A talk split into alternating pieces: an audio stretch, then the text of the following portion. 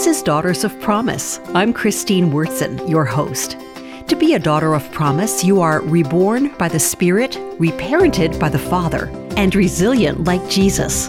This program will make you a stronger, more informed, and more emotionally secure daughter of promise. So stay tuned for today's important message. The new birth is no small thing. Whoever I am born of determines who I am like children do inherit the attributes of their parents. So while I was a child of the darkness before I made Jesus my Savior and Lord, there was a day when God said, Let there be light, to my own spiritual eyes.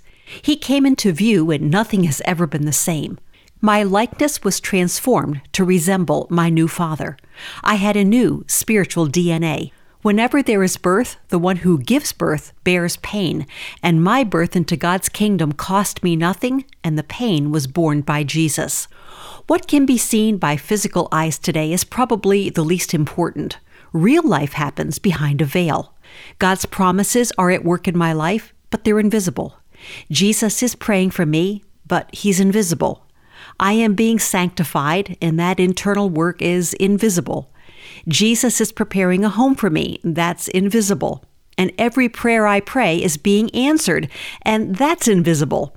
My faith is in one unseen and in a kingdom yet unseen. Do kingdom things become visible? Oh, yes, they will. I can count on that. And once in a while, we see it here. We see people change, provisions appear, diseases healed, seasons perpetuate, and God is everywhere if we look for His fingerprints. For Daughters of Promise, I'm Christine Wyrtzen.